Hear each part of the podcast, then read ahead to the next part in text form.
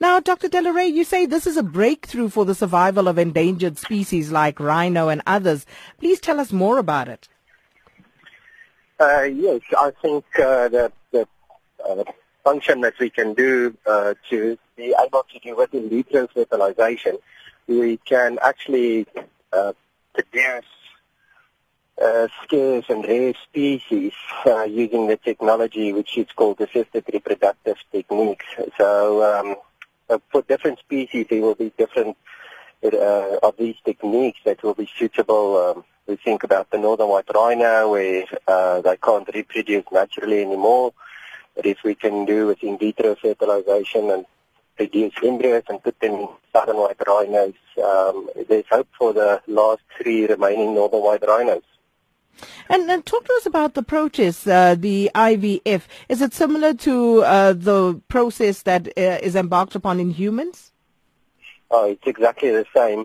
Um, the only difference is that uh, the animals are, are larger and the animals uh, have to anesthetize. Uh, and but further than that, the processes are exactly the same there is a whole lot of different hormonal and culture media issues that's got to be developed for every species. But in essence, it's exactly the same that's being, being done in women. And uh, talking about CITES that kicks off tomorrow, um, what are some of the topics that will be discussed amongst, um, you know, the uh, gatherers there at this particular conference, uh, particularly as it relates to some of the mm, technological advances for endangered species?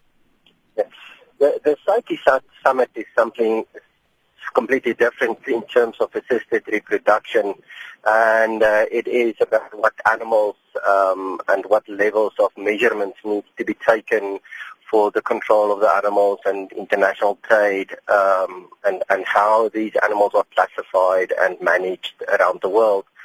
Um, the issue about the assisted reproductive techniques are more uh, a conservation, not a conservation issue, but, but more about conservationists that get involved and and trying to improve the numbers and the breeding of the animals, and not about so much about the movement.